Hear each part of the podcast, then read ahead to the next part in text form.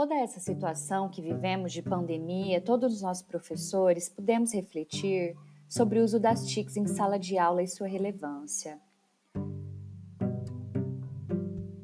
Provavelmente nossas aulas não serão as mesmas pós-pandemia. Tivemos de aprender a lidar com os desafios e as possibilidades que o computador e a internet nos proporciona.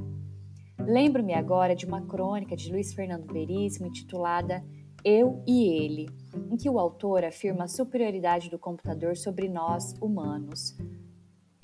Sabemos como está sendo complicado esse momento de pandemia, mas por outro lado, podemos experimentar muito a empatia e a alteridade entre os profissionais da educação. Como foi bonito de ver todos os professores se ajudando e principalmente se apoiando, um auxiliando o outro frente às adversidades, seja para inserir uma foto, um áudio, a fim de atingir um único objetivo: nossos alunos.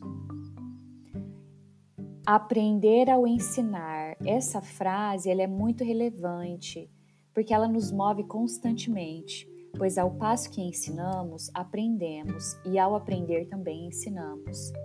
Ao olhar esses quase cinco meses, podemos perceber como aprendemos em pouco tempo e como somos capazes de nos desenvolver.